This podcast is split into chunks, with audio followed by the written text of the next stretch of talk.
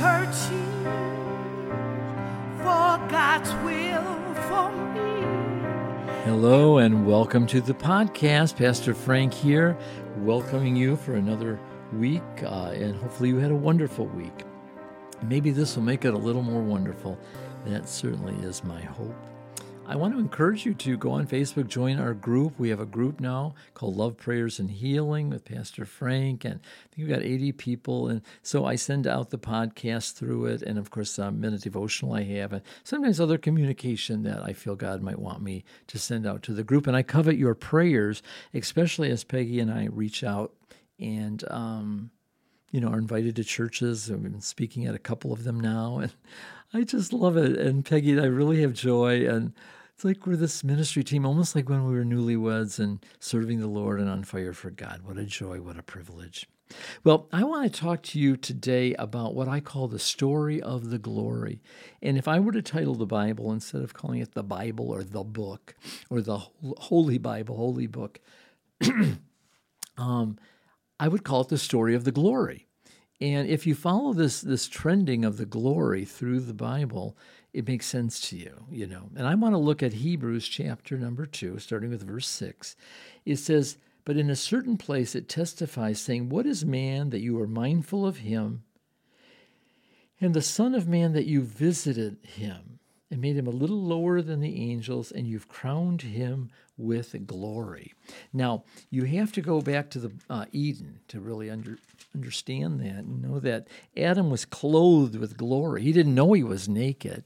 He was clothed with glory and honor, and, and God would visit him in the cool of the day. They would go for a walk, and he would fellowship with Jesus, the human part of the Trinity, and it, was just a, just beautiful. But you know, it, it, it broke down. Um, it, it, says here, you set him over all your works, uh, the works of your hand, and, and that you've put all things into subjection under his feet. For in this, that he put all things in subjection under him, he left nothing that is not put under him. But now we see yet not yet all things put in subjection under him, but we see Jesus, who was made a little lower than the angels for the suffering of death crowned with glory and honor, and that he, by the grace of God, should taste death for every man.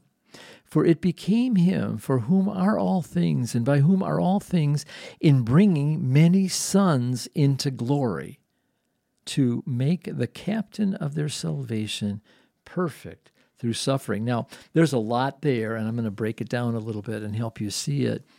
So, now how do we break it down? I think the first thing we do is we see Adam crowned with glory, walking in the cool of the day. Everything's been made subject to Adam. He had dominion, okay? But then he sinned, and then he knew he was naked and he was afraid, okay, that the glory departed from him. So we look at Romans chapter number 3 and verse 23 and says, All have sinned and fallen short of the glory. So we've all fallen short. The sin of Adam has come down on all of us and we all fall short of the, the glory. But it, it behooved him, God the Father, to have Jesus, the captain of our salvation, suffer for us in order to bring many sons to glory. So he wants to bring us back. See, Christ is in you, the hope of glory or the hope of glorification or being glorified again, that we would be clothed with glory again. And it's a process whereby we have, you know, sinned. Uh, and then we must receive the, the forgiveness uh, of God through repentance, be born of the Spirit, and then be filled with the Spirit. And eventually there'll be the complete redemption of the body, and we put on immortality. We throw off mortality.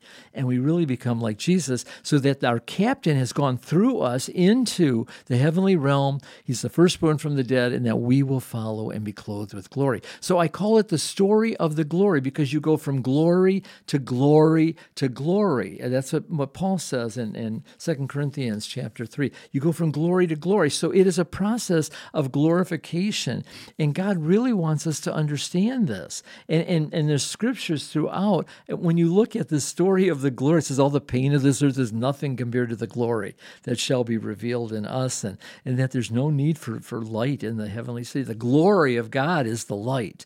And so God is a God of glory. And it says, The glory of the Lord shall cover the earth as the water covers the sea, the knowledge of the glory. So I want you to think about this, especially those who may not be born again or understand salvation or feel naked and afraid. It's time to be clothed with the glory of God. Put on righteousness on the right hand and on the left. Put on the whole armor of God. Remind yourself you're created in His image and allow yourself to receive even the down payment of glory as you go from glory to glory to glory, even as by the Spirit of the Lord. Make it a purpose, a plan for your life to go to these new levels of glory. I want to go to new levels of glory. If you knew me, you we'd sit down and we'd have a talk, and I can tell you almost specific points in my life when there's been a new level of glory that the Lord has brought me to. And what He's done for me, He's going to do for you. I encourage you to meditate on this, read these scriptures in Hebrews, and understand that it, it behooved Him to suffer so that he could bring us to glory. And there's another scripture, actually, I think it's 1 Corinthians 2, 6 and 7, something like that, where it says that, that Satan would not have crucified the Lord of glory had he known God's plan. Oh, how exciting it is to be in the will of God. So, Father, now in the name of Jesus, reveal this truth to them. Let them understand that they're to be glorified. Those he's called and predestined, he's called, he's justified, and those he's justified, he's glorified. Oh, Father, open the eyes of the understanding of the listening audience and let them have a fire within them to go from glory to glory, a vision.